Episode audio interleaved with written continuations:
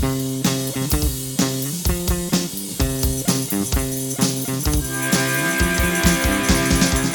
the DeBartolo Performing Arts Center at the University of Notre Dame, it's Vantage Point with Augustine Fuentes. Welcome to Vantage Point from the University of Notre Dame. I'm your host, Augustine Fuentes. The death of Justice Antonin Scalia, combined with the Senate Republicans' refusal to consent to any nominee until after the November election, has raised the stakes on an issue that should always be at the forefront of a presidential campaign, but usually isn't the future of the U.S. Supreme Court.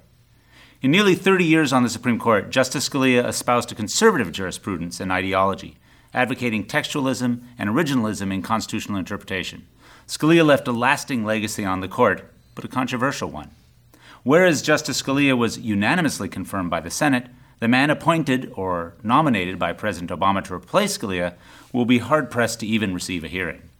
Merrick Garland is the Chief Judge of the U.S. Court of Appeals in the D.C. Circuit and was nominated by Obama on March 16, 2016, to fill the vacancy left by Scalia. Even before Garland received the nomination, Senate Majority Leader Mitch McConnell said the Senate would not confirm Scalia's replacement until after the 2016 election. A historic rebuke of executive authority and a challenge to the practice of considering each nominee on his or her individual merits.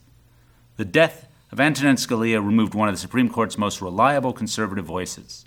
Should the president be able to replace him now, or should the decision be left to the winner of November's election? What difference does it make? What does this tell us about the future of the Supreme Court?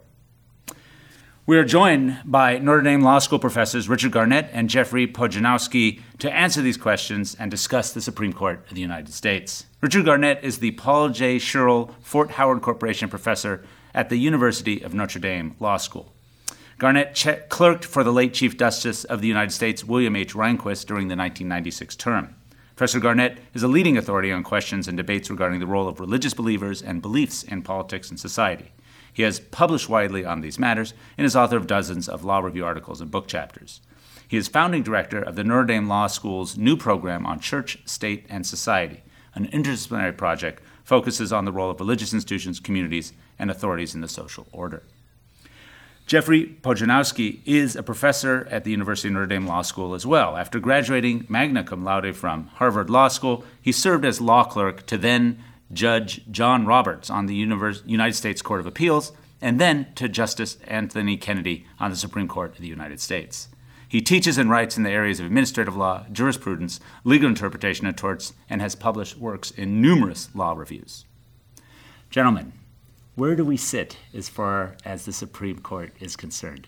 Is this replacement for Scalia, this refusal to hear the nominee, is this a new pattern that we're seeing, or is this part of a deep history of conflict in the Supreme Court? Well, there's, there's a long history, and uh, a deep one, as you put it, of uh, political controversy and contestation surrounding Supreme Court nominations. Uh, so it, it, would be a mistake. We'd probably be being too hard on ourselves if we were to say, "Oh, this has never happened before." You know, everything went smoothly in the old days, and, and now we're falling apart. Um, you can go back uh, to the very beginning and find uh, deep conflicts, sharp conflicts about uh, nominations and confirmations. What's I think very significant about the moment we're in now, and you talked about this in your lead in, is that uh, the court's closely divided. Justice Scalia had been on the court for a long time um, with uh, a relatively uh, consistent and relatively clear approach to, to these matters. And the question of his replacement will, most court watchers think, make a significant difference in a way that some recent nominations and confirmations have not.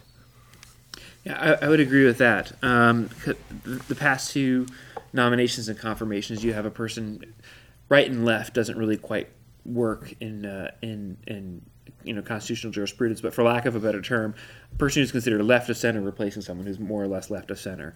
Uh, and here, going from Justice Scalia to Judge Garland uh, would be a shift. Uh, and and this close up to an election, you can see why people are are, are fighting over it.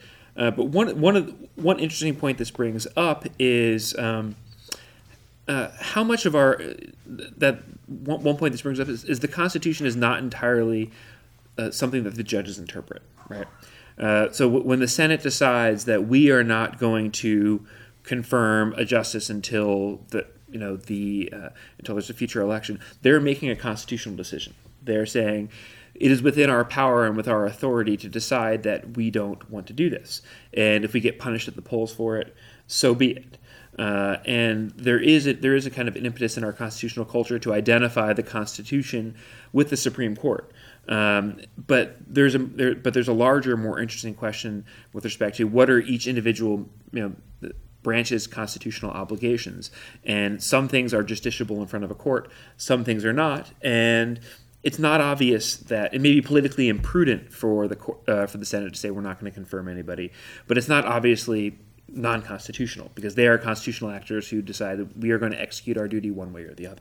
And so this is not particularly new in the scape of things that have happened regarding the Supreme Court. No, I'd say not. I mean, and in fact, you can get um, in some. There are incidents in our past that are much more kind of colorful and dramatic in terms of pretty aggressive hardball moves. Some presidents, for example, would um, uh, defund certain Supreme Court lines in order to make sure they weren't filled. Or um, there was a times in our past when Congress just kind of canceled the Supreme Court's term to make sure that they couldn't hear cases that Congress thought were going to be inconvenient.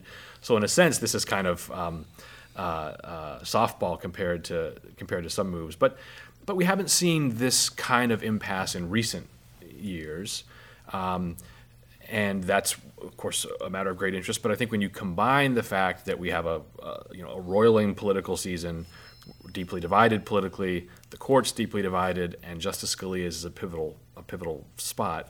You put all that together, and you've kind got of a perfect storm. Perfect Yeah. storm. So what's going to happen? What, what's the outcome from this?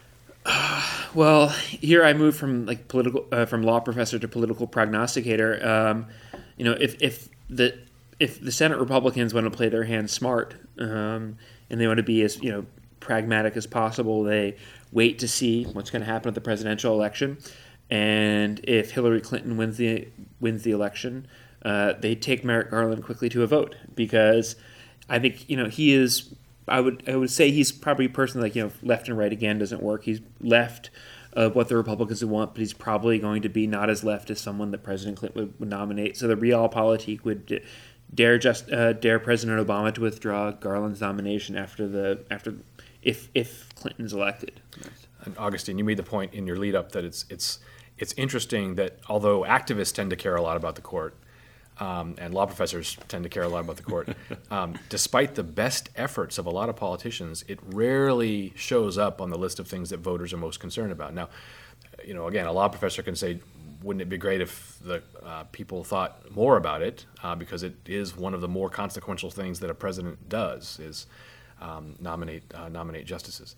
Um, but I, and there's been some effort, my sense is, uh, in the the current political season to try to stir people up about the Republicans' refusal to hold the vote, or to stir Republicans up to make to motivate them to make sure that um, uh, Secretary Clinton doesn't get to pick Scalia's appointment. But it doesn't seem to be working. It's a, it's an interesting fact about our politics. The court the court has such a, a, a major role, especially in a lot of these hot button, you know, quote unquote culture war issues. Um, some would say a bigger role than it should have, but it has the role. And yet, uh, people don't seem to prioritize. Um, people outside the activist base don't seem to prioritize. Well, well Jeffrey, uh, Richard, either one of you, what should people be focused on then? There's some pretty big cases sitting before the court right now that is now split 4 4. Well, I, I mean, I wouldn't presume to tell people what they should care about. I think I think people, all of us as citizens, have a lot of things that we reasonably care about, whether it's you know immigration, jobs, war, peace, crime, punishment, all that good stuff.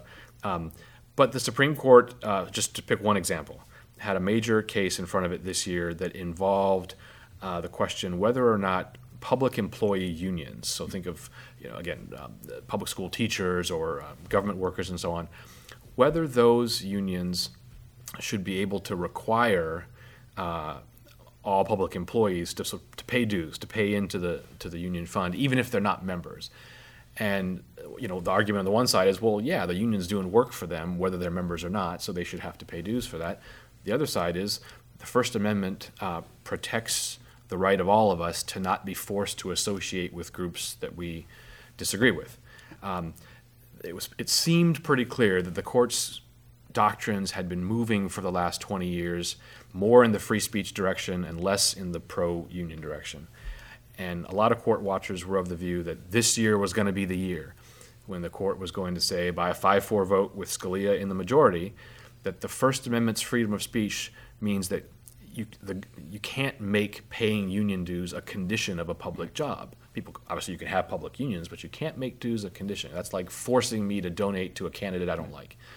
Um, well, the decision came down four four, uh, and it you know declined uh, to take that step, which means it's, it's, not really so much a decision because it's not it doesn't right. count as so a precedent. in a four four, you just go drop back to you the go yes. with what happened court. below, and what happened in the lower court was that uh, the federal appeals court that had considered the question had gone more on the what we'll call the pro-union side.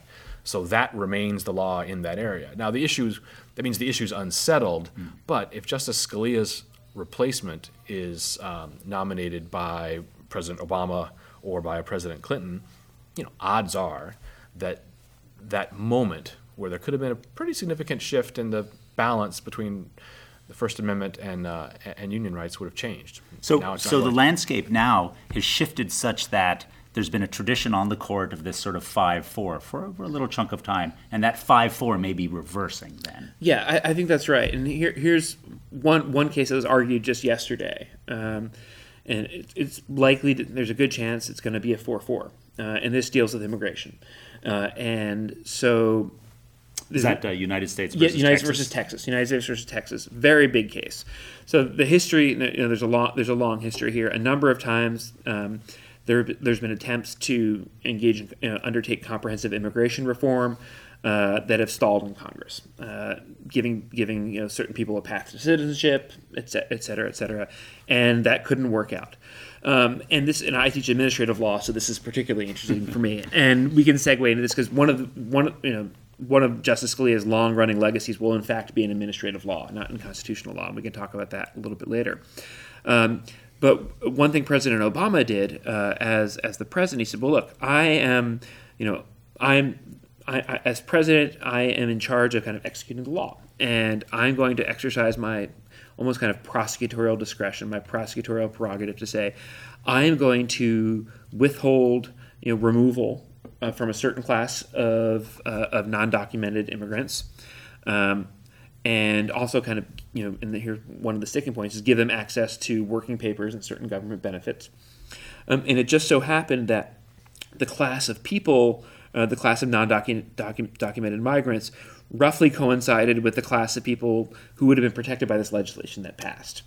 Uh, and so one side of the story is like there was an attempt to get something through Congress the legislation could go nowhere. We've got we've got gridlock, and uh, President Obama says, "I'm basically I'm going to withhold prosecution with respect to this class of people." Who otherwise would have been benefited through this uh, through this program, and so on, on one side it's like, well, you essentially have the president acting as if you know basically legislating on his own. Uh, it, there, there is a law saying this class of people should be deported, and he's deciding not to, to, deport them, and therefore is essentially kind of doing through executive fiat what he couldn't do through Congress. The other side of the argument is, well, look, you know, there's no way he has the resources to prosecute every illegal immigrant out there. So he's got to make choices, and he's going to make choices that happen to kind of go along the lines with respect to his, you know, his pre-existing policy priorities. And there's a number of questions going on there. Uh, an interesting one is, you know, did he go through the proper procedures? There's, you know, there's proper way. There, there there's, you know, leg, you know, legislative required ways you're supposed to kind of make regulations and make rules. And this did not go through this, this, this process of you know giving a notice and receiving comments and making a regulation. He said this is a guidance document to my line officers on the ground. Don't prosecute along this kind of these kind of lines. So are you, you know, he says, I'm breaking gridlock. Congress won't do his job. But you know, do we have the imperial presidency here? Uh, and, and, and the politics of it are interesting because, you know, 10 years ago, we had one side talking about presidential power as a good thing. We need the president to do one thing. And, and the Republicans saying, no, no, you know, and the Democrats saying, no, no, no, it's bad. And now the shoe's on the other foot. Right. Uh, and so, and this, is, and this is likely going to be a 4 4. But uh, as opposed to the situation with the union dues, uh, the, the Court of Appeals in Texas, the you know, Fifth Circuit said uh, the, the president has violated violated the you know the Administrative Procedure Act and failed to do so. A tie here goes not toward the administration. A tie but the- goes for Texas. tie goes for Texas, and that's one instance where Justice Scalia might not change it because he probably would have been the fifth vote. But that's very interesting because this highlights, I think, uh, where we started this conversation is why people should care. This is actually the role of the Supreme Court to educate these kinds, exact kinds of things. Can, can I, um, s- Richard, something yeah. you said just a little earlier, and again, the sort of why we should care. You mentioned the five four thing. Um, five four cases are dramatic. They tend to capture the headlines, the public attention. They often involve, uh, again, controversial questions about criminal procedure or the death penalty or abortion or what have you. It's it's always I always feel like it's important to emphasize um, whenever we can reach the public that. Uh, the vast majority of the court's cases are not 5-4. Um, Right. You know, most are 9-0 or 8 to 1. So in the vast majority of cases, Justice Scalia's replacement won't matter because they're just smart lawyers trying to answer harder questions. Um, but those aren't the cases that end up on the headlines usually. Uh, and on- in those areas, we have had uh, the 5-4. So in a sense, you could say that, well, if you, if, with respect to the law, generally speaking, does it matter so much who the replacement is? Maybe not. But with respect to some of these issues that tend to divide us, you know, affirmative action, crime and punishment, abortion, what have you, religion, um, it will make a difference. So it matters very politically, but might not matter in the long durée of the interpretation of the Constitution. Or at least not in the long durée of the interpretation of things like federal statutes and so on. Um, there, I think there's more consensus among the justices than we sometimes realize, which is, you know, kind of a relief. You know, you, you don't want the story of our court to be that it's just hammer and tong all the time. Um, but there has been a real divide. Not it's not it's not a left right liberal conservative thing so much. It really is a difference about um, you know what is the Constitution as law. How do we how should we think about it? Should we think about it as being you know a, a text that has a meaning and judges' jobs is to try to identify that meaning and then just kind of apply it? Should we think about it as being more of kind of an ongoing historical development? I mean, this is something that is when you, this is what divides the justices really.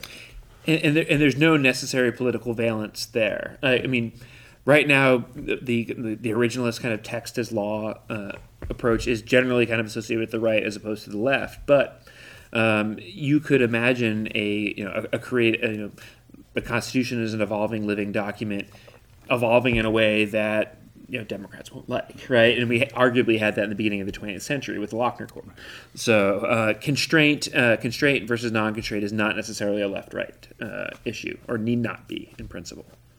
And these kinds of decisions, then, they matter to the broader public, to the way our government is run, and to people's daily lives, and yet people are probably not thinking about that all the time. Well, we'll come back and pick up that when we return. This is Vantage Point from the University of Notre Dame. Welcome back to Vantage Point from the University of Notre Dame.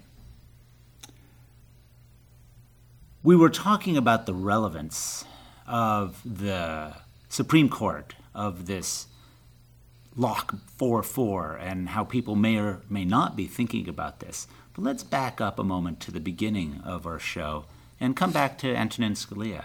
What, what really is the legacy? Uh, people are talking about this all the time, but do many people really know what his impact in 30 years was on the bench that is outside of legal scholars? What should people be extracting from this record, this history of a very prominent individual?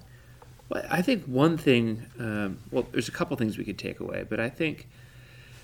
I think one thing for sure that we will take away. I think he has changed the way we argue about uh, about the Constitution and the way we've argued argue about the interpretation of statutes. Um, my sense is, you know, I, I'm relatively a young pup uh, in this field, um, but you know, my sense is he has. First off, he's taken arguments that used to be, per, you know, perceived to be off the wall. You know, the argument that the Constitution should be understood in, in light of the original public meaning or the original intention of, of, of the framers.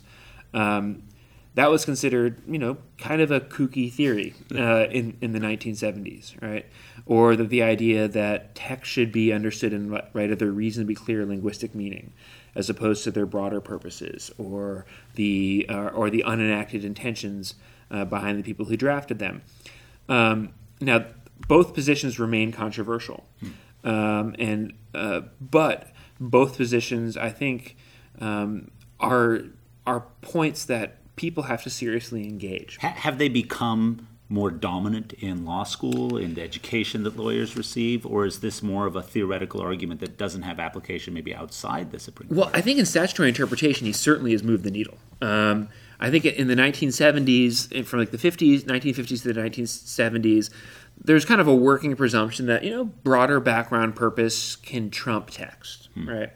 Uh, and nowadays, although there's been some kind of wavering in the past, you know, four or five years, but now you will have, you know, there's opinions by Justice Sotomayor or Justice Kagan where reasonably clear text kind of trumps background purpose, back trumps legislative intent, and they say, you know what, we have to kind of grit our teeth and and go with it. And you know, no one is ever, you know, there, there's, you know, it's hard to say there's one dominant methodology in the court, but at least in terms of statutory interpretation, interpretation has become more formal, more text based, um, and no one's, you know, it's not like you have nine thoroughgoing textualists on the court, but I think the center of gravity has shifted uh, towards more kind of you know text and structure based as opposed to kind of um, you know, legislative history and purpose. And in terms of constitutional interpretation, I think um, certainly uh, uh, it used to be the case that you know.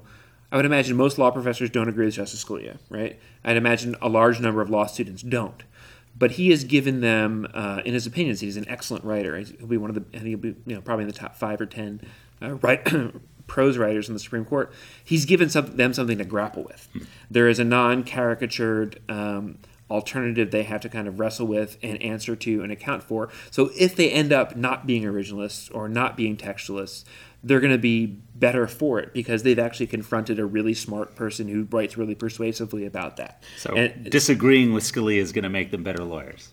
uh, certainly, yes, and, and and and people who agree with him may agree with him for for better reasons they otherwise would have before, or not. I don't know. Richard. Yeah, Yeah, you'll, you'll find uh, on on YouTube you can find these sort of uh, joke videos that law students produce for their talent shows, and one of the themes that comes up a lot is. Um, you know, students who are more kind of on the left politically, sort of agonizing about how much they love Scalia opinions because they're so much more interesting to read. one, one of the places where you'll see sort of evidence of what Jeff was talking about in terms of Justice Scalia's influence uh, is precisely in the confirmation hearings of the last 20 years. Um, you know, uh, President Clinton's nominees and President Obama's nominees uh, clearly were expected by the public, by the senators, they were expected to say things like, look, judges don't get to just make it up. Uh, the text of the Constitution controls. Um, is there room for evolution? People disagree with that kind of stuff. But, but everybody now is expected to say something like, the meaning of the Constitution isn't just something that we can kind of fiddle around with and update as we see fit. Or um, it would be it would be regarded whether you were a Democratic nominee or a Republican nominee. It would be regarded now, I think, as pretty strange to say, look, when I read a statute, I just try to figure out what makes sense and then go along with it. Like And so, but that was much more characteristic of, say, the 70s and or 60s. the you know 60s and 70s. Yeah, there was much more of a sense that the judge's job was maybe to try to, you know, exercise his or her own judgment and make the statute work as well as it could. So I, I think that's a, a big area. Um, you know, some other places where you'll see influence actually, and um, you know, people disagree about whether this is a good thing or a bad thing. Um, the the way the court behaves during oral argument has changed. That's what I was going to bring. up. People have made a lot of points about that. Yeah. So, for example, uh, sometimes people in the press will make comments and why doesn't Justice Clarence Thomas ask more questions, and somehow it's thought to be like he's somehow doing something wrong by not asking questions. But of course, for most of our history, the judges listened and the lawyers made their case. And in recent decades, it's become much more of a sort of show. You had a couple more professors come on, like Justice Breyer, so they spar with each other, Justice Kagan, um, and, and Justice Sotomayor, uh, especially too. So the bench is much more active, lively, interrupting. And did Scalia bring that up? I mean, was that a major I, I think he, contribution he as much as anyone, he deserves the credit slash blame for that that change. Um, it's more entertaining to watch an oral argument now, that's for sure. What about the uh, strong clashing uh, in public that seems to have been characterizing? So you, there's maybe is this just more reporting of this, or is this something that's always? Well, I, I think in some ways, I think there's more clashing in the written opinions than in in person. Um, and this is from you know kind of experience in the court and just kind of generally knowing he's you know he has a very acerbic pen, uh, and you know as much as I He, like Justice Scalia, Justice yeah. Yes, and as much as I you know I think his writing is really kind of engaging, I wonder if sometimes the the pungency of his pen was sometimes counterproductive uh, for his cause. Um, but there there is a sense that even though he could be quite sharp with his pen, he and his colleagues got along, you know, really well. He and, he and Justice Ginsburg would go to the opera together, and they would play uh, they would play cards together. And um, you know, I remember working with Justice Kennedy, and there was there was a very stinging dissent from Justice Scalia that came from a Justice Kennedy opinion. And it just, but it just kind of rolls off the back in the sense of, well, that's just Nino being Nino, right? So I think uh, I think they left a kind of you know, they would spar on paper, um, but they have a very, it's almost kind of we were talking about baseball or they're almost kind of like a relief pitcher who kind of forgets the home runs. You know they go to conference and they go to lunch uh, and then they're just kind of they're back being a collegial body. What about the influence on on law schools in general? Um, people many people clerked for Scalia. Mm-hmm. how, how does that sort of cascade effect or does it have a cascade effect uh, when someone is on the bench for that long? Well certainly I mean Justice Scalia had has had a, a, number of law clerks who've gone into law teaching. Um, he's, he's not alone in that respect. Obviously, a lot of a lot of the justices have had that. But I think Justice Scalia's clerks, uh, and they didn't all agree with him. They don't they don't all agree with him, but they have had an experience of being pushed and challenged and engaged by somebody who's sort of as lively and smart as Justice Scalia is. I think that produces a sort of um, uh, a lively mind, you know. And I, I, I, have a sense that people who went through that experience are much better uh, law teachers and, and legal scholars for it. I mean, Justice Scalia would have encouraged, you know, engagement, drilling down. He was a law professor before. He was, and did, he was a, did he encourage that from across the political spectrum? Do you think, or did he truly favor particular ranges within that spectrum? Well, Justice Scalia, more so than most of the justices, actually um, made it a point of of having law clerks who didn't all agree with him. Um, I think it's more the norm, sort of, for the Democratic appointees to pick their team and the Republican appointees to pick theirs. Uh, Justice Scalia was an exception. He he's known for having made a point of having you know, someone in the room who would who would argue with him. Not to say that he was going to you know sort of change his mind and, and turn on a dime, but he thought and this is something that we try to do in law schools. You know, many of us teach in a kind of Socratic way. You teach by arguing. We, you, you, you often, I, I find myself uh, as, a, as a law teacher, you know, playing the devil's advocate, argue, turning arguments around. And, and Justice Scalia did that uh, with his clerks and, and in his work.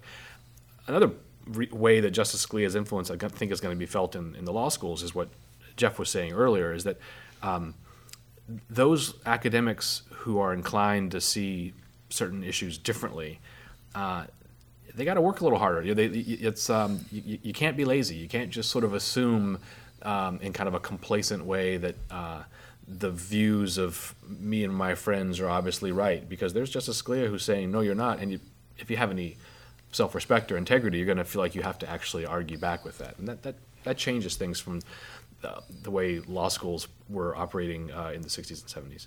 So, do you think, regardless of who eventually uh, replaces Scalia, that there's going to be a sense of loss or a shift in the tenor of the court?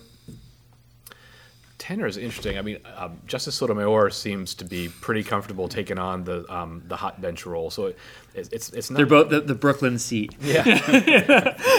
things might things might not. Um, uh, return to the kind of the old quiet bench. That might just be that might just be gone, and it's not. Uh, so let's say things flip from five four one way to five four the other. They're still five four, so it's not like all of a sudden it's the era of good feelings in every case, right? I mean, the, and Justice Scalia was known for his dissents. Yeah. so uh, in that in that respect, you know, there, another dissenter may step into the breach. Yeah. yeah. So. Um, how does the Chief Justice play into all of this?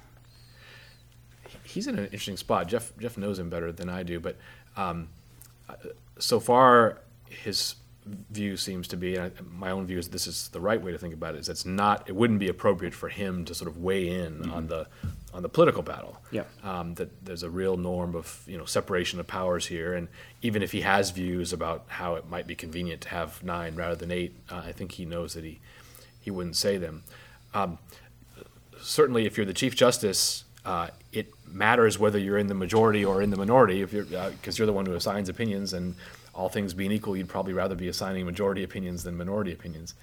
Um, but uh, you know, f- for John Roberts, eh, with respect to many of the things he does, again, most courts, most cases aren't five four, and in addition to being one of the nine justices who decides cases, he really is in many ways the, the head of the judicial branch and he has a lot of administrative and bureaucratic responsibilities and it's kind of his job to help make the court run smoothly so i imagine that you know if, you, if, uh, if you're john roberts this is one issue on your plate but, but far from being the only one So this is probably not the first thing on the minds of the eight Supreme Court justices. Well, it depends on what they're doing, right? You know, so if if this is going to be a seven-one case, you know, uh, it's but you know, in the cases that are four-four, or they're trying to decide whether you know, is there a way we can make this five-three? That's going to be on the forefront of their minds for sure. Uh, and when they're kind of when they're kind of thinking strategically about, you know, should we grant cert? You know, should we grant review on this one? You know, let's can we count to five here? That's going to change. Or I'm thinking about who who you know who do I assign this opinion to? That's obviously going to be on their minds. Um, um, in some of the more salient cases that happen to be on the you know the covers of the newspaper, but a lot of times, you know, probably not. If if things change radically in the short term future, and and Merrick Garland was uh, uh, to become a member of the Supreme Court potentially, how would that shift things? Or Well, so I can give you, an, I guess, one or two anecdotes, um, and, and this may not be representative. You know, a couple anecdotes is not, you know, not data, uh, but two of the most. I, I teach administrative law, which is the law governing administrative agencies. So, the Environmental Protection Agency decides to create a regulation governing, you know, clean water or pollution, uh, what procedures they have to follow, if you know, have they followed the law, etc. Two of the most consequential uh, um, administrative law opinions in the in the past two years were five four votes. Uh, one was you know whether you know to you know whether or not the the EPA can you know regulate uh, carbon di- greenhouse gases under the Clean Air Act, whether that fits within the statutory scheme, um, or uh, or or uh, it kind of basic kind of these two kind of big you know EPA cases, and they were five four. Um, uh, one was Michigan versus EPA. One was the you know utility air regulatory group versus the EPA. Both went five four. Both went against the EPA. Both reversed the DC Circuit. Both of the DC Circuit decisions were two one. And in both of those opinions, Judge Merrick Garland was in the majority.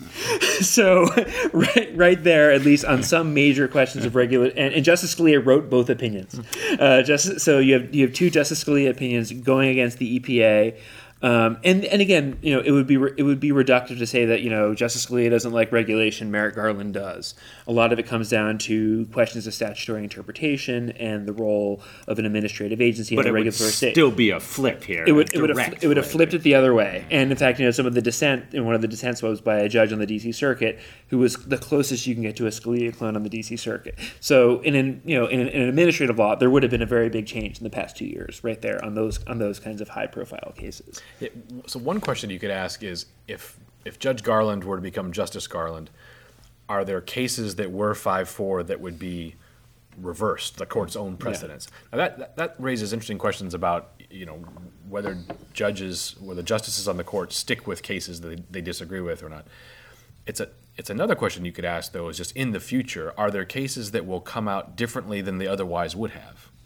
And the answer there's got to be yes. Right. I mean, again, the, the, the case I mentioned about the union dues would seem to be such a case. Um, a lot of people think that um, cases involving the, the scope of the Second Amendment will come out differently than they otherwise would have. Whether or not the court actually kind of reverses itself on the Second Amendment is, a, is another question. That's a, that's a more dramatic move. Cases about, you know, again, how much regulation of abortion is permissible. Um, those will likely be resolved uh, differently than they otherwise uh, would have. So those are the things that the papers care about. Uh, Can the states, can state universities use race-based affirmative action in admissions? Right, those might well come out differently.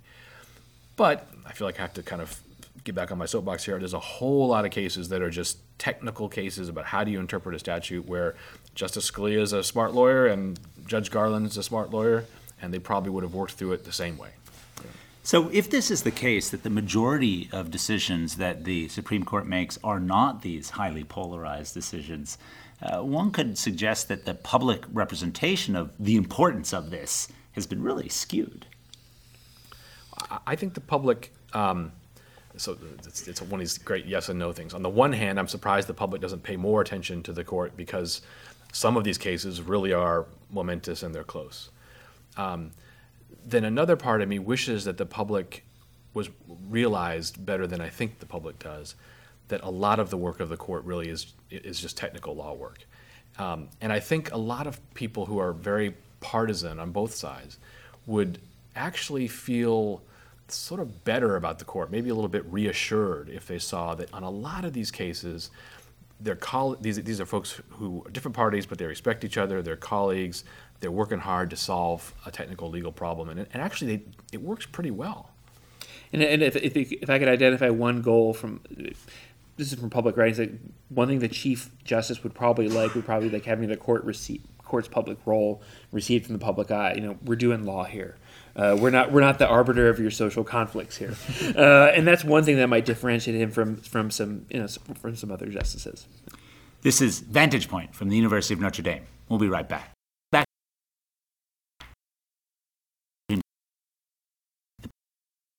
Scalia. This is the section of the show where we open the floor to questions from our audience. Audience members, yes. Uh, you speculated that Garland might get a hearing if uh, Hillary Clinton is elected president. What do you think the Republicans will do if uh, Donald Trump is elected? Will they wait to see who he might nominate, or would they again rush through Garland? Uh, that's a great question, and, I, and I, uh, if I if I were a political scientist like some of my colleagues, I'd have a I've had a I've had a better answer for you. I do think, just speaking as a citizen and not as a professor, that um, if uh, Mr. Trump were to become uh, the president, were to be elected, I think there's a considerably more uncertainty about who and what kind of person he would nominate than there is about the kind of person that Secretary Clinton would nominate. I mean, Secretary Clinton has a long experience in government. We can make confident judgments about the kind of judges she would pick. Same with uh, Senator Cruz. Um, with uh, Mr. Trump, I think it's fair to say that we really can't have much certainty about the kind of person he'd be looking for as a judge. And so Republicans might well think maybe we'll take Judge Garland because they know who he is. Yeah. Is it is it possible that the members of the Supreme Court are thinking about this?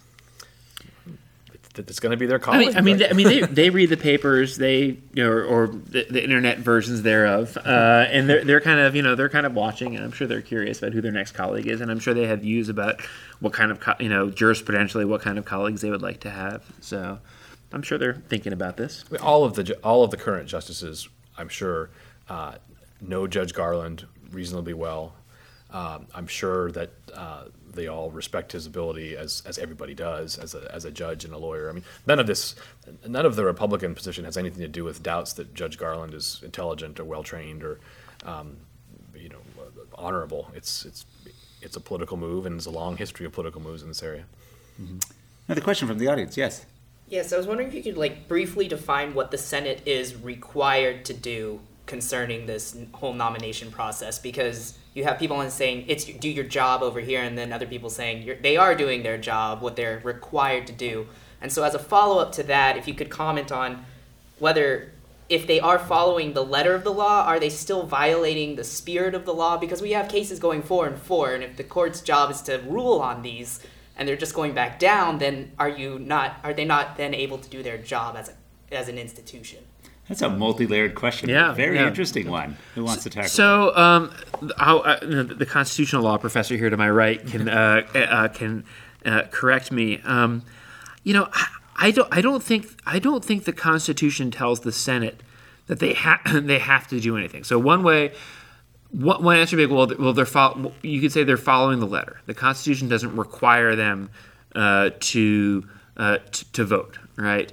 Um, and, and the objection, well, they're not following the spirit of it. But on the other hand, um, the, the, the Senate is supposed to kind of you know vote up uh, or is supposed to d- decide you know to a certain extent kind of make a political decision about whether you know for the good of the republic, however we see it, um, should we have another you know should we have another justice right? And so let's say you were a senator.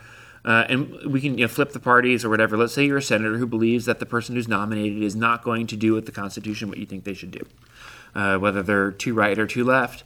Um, part of your judgment as a senator say what is good for the republic. Shall I vote for this person through or not? Will I do more, you know, good or bad for the republic by putting this person forward?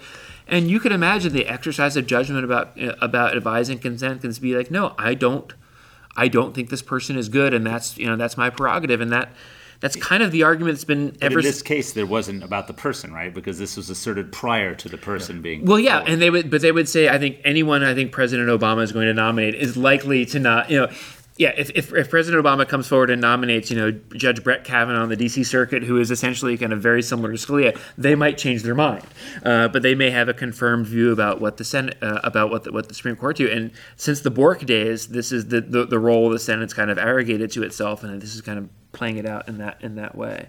Yeah, I think that's right. So again, the, I think the quick answer is the Constitution, in my view, clearly does not require the Senate to do anything. The the the, the process of confirming and of nominating and confirming justices was made a political one on purpose. So if you think about the Constitution's design, uh, it's very important that our judges, our federal judges, are not elected. Right? It was a, it was a big deal that we had an independent judiciary. That was important to the founders.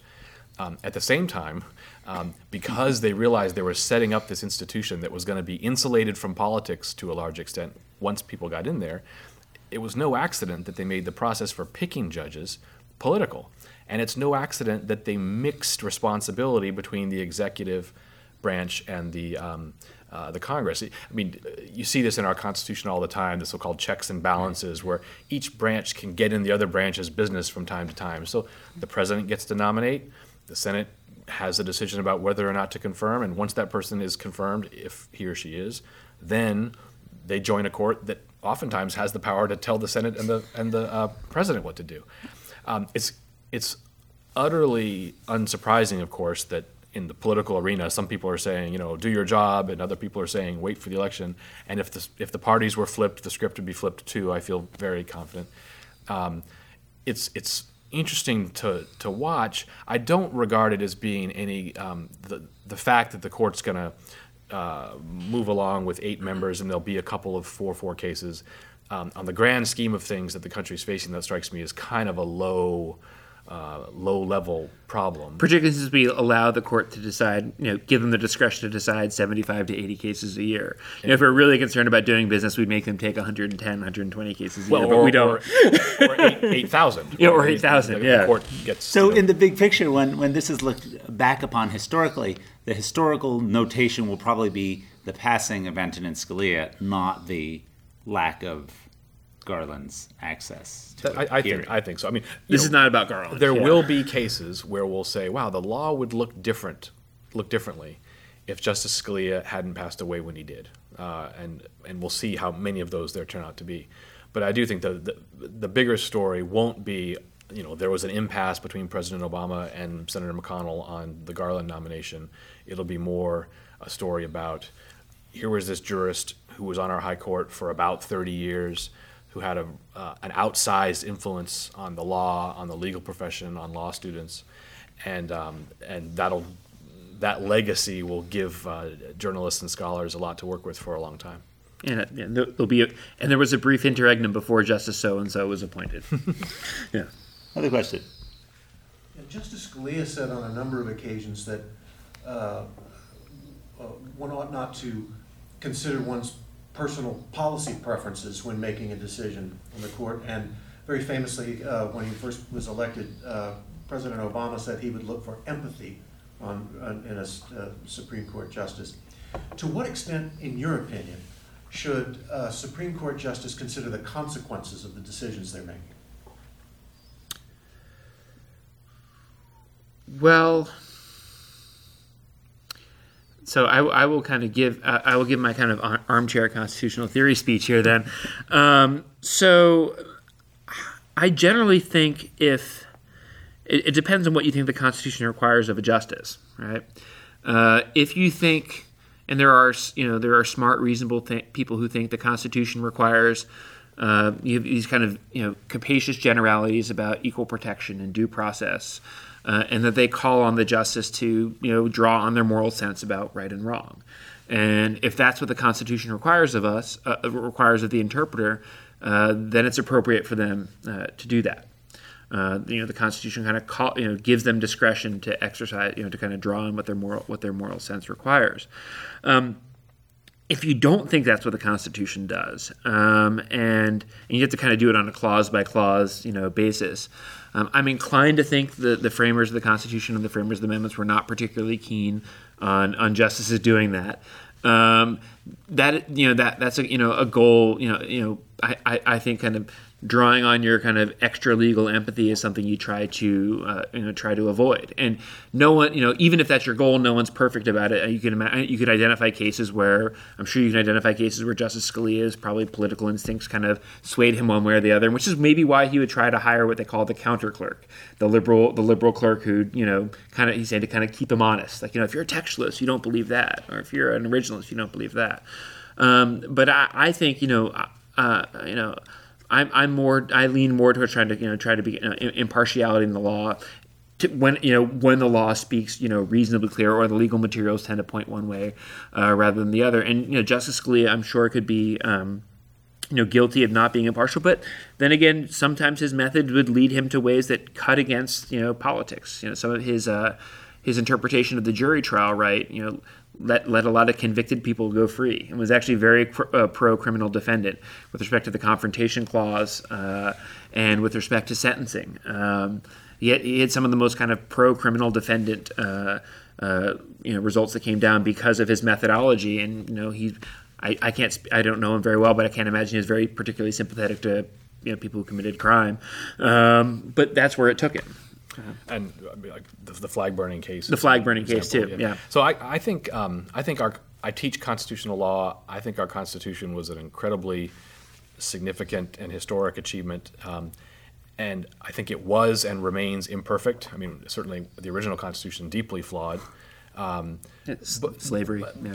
but, more than a few things that were really prescient and, and really good about it. Now, all that said, it's not perfect, and that means that I think the Constitution allows some policies that are foolish, uh, and it has some features that seem kind of foolish too. I mean, I'm from Alaska, so I like the two state, the two senators per state rule, but most people disagree with me on that. Um, but I think if, if you uh, th- this point that the Constitution allows we the people in quotes to make decisions sometimes that are not all things considered the best move right? We take some things off the table. You don't get to have cruel and unusual punishment. You don't get to have racial discrimination. You don't get to have violations of the freedom of speech.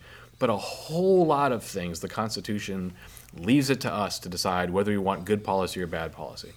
And so, so long as we're in the arena where we're dealing with policy questions that the Constitution doesn't answer, then I think the court should do the best it can to not think about consequences. That that, that would be stepping into the role of, of of another branch.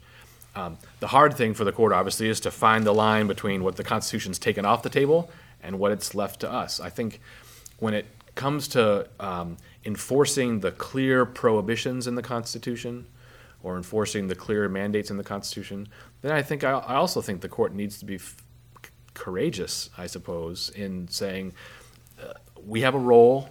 Uh, it's to uh, uh facilitate and interpret uh, this document and if you don't like the consequences, uh, fellow citizens, change the document. That's not that's not on us. So you, you brought up the example of racial discrimination, which is uh, not uh, one of those clear not allowed, and yet many cases sort of bend on the interpretation of what is right. racist. So in that kind of context, there's many places where not just empathy, but sort of the broad scale opinion or, or, the ability to be swayed by arguments, let's say. Yeah, and I, I, I probably would have preferred if you know if the president had asked me not, not so much the word empathy, which I think is really important in jurors and trial judges and, and, and all of us as fellow citizens and, and legislators when they're passing criminal laws and so on.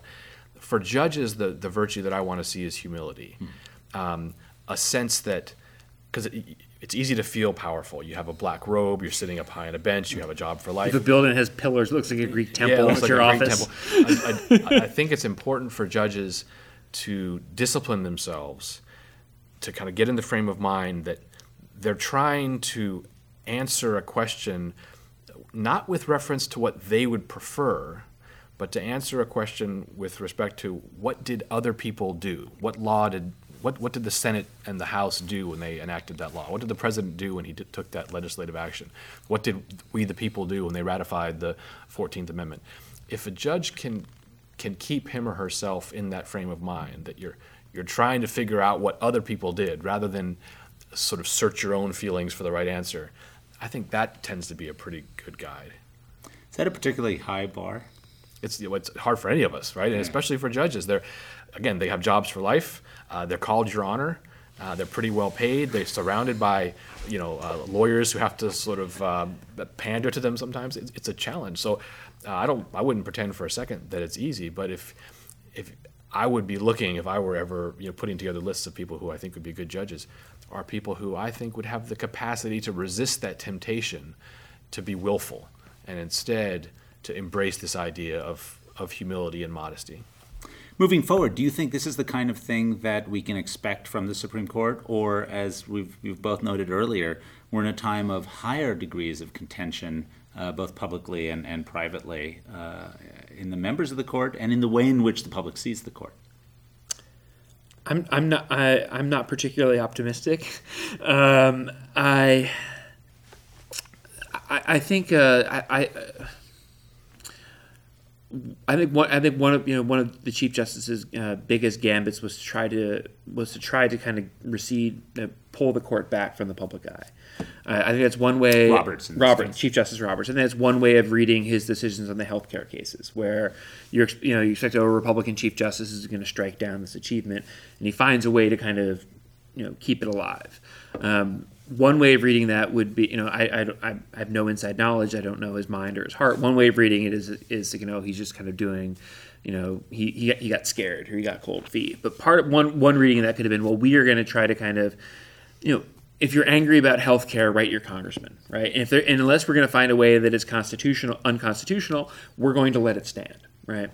Uh, and the thing is, I think you need a critical mass of people who have that view uh, on the court. You need you need five you need five humble men and women, uh, and, and and that's a and that's a contentious understanding of what the role of the Supreme Court justice is. And I don't see five people with uh, Professor Rick Garnett's view of of uh, well and, and and well maybe I'll be fair. Maybe they, they think they're doing what they're supposed to be doing. So I'm not attributing bad faith to, uh, to anyone. They, I think they, they think they're doing what the Constitution requires them.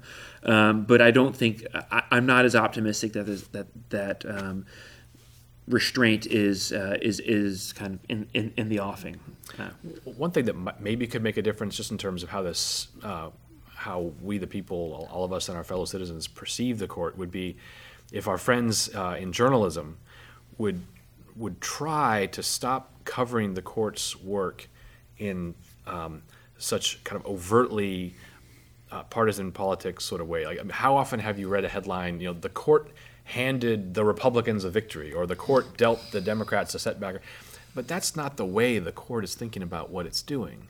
Uh, it, it thinks about it was answering a question, and maybe the Republicans were on one side and the Democrats on the other. But that's a that's a way that I think the uh, the journalists could really play a, a valuable public education role. We can move away then, maybe, from seeing the Supreme Court as a, a sports event or a kind of competition to uh, more of a deliberation. Uh, and this is one area where maybe all the people who really respected and who disrespected Scalia would agree that the kind of uh, intense effort, intellectual effort put into those decisions uh, is something that we can look forward to. absolutely. I want to thank uh, Rick Garnett and Jeff Pojanowski from the University of Notre Dame Law School. This is Vantage Point. Good night. Vantage Point Radio is produced by Joe Stanfield and Seamus Ronan. Please check us out on our website at vantagepointradio.nd.edu and now subscribe to our podcast on iTunes at Vantage Point Radio.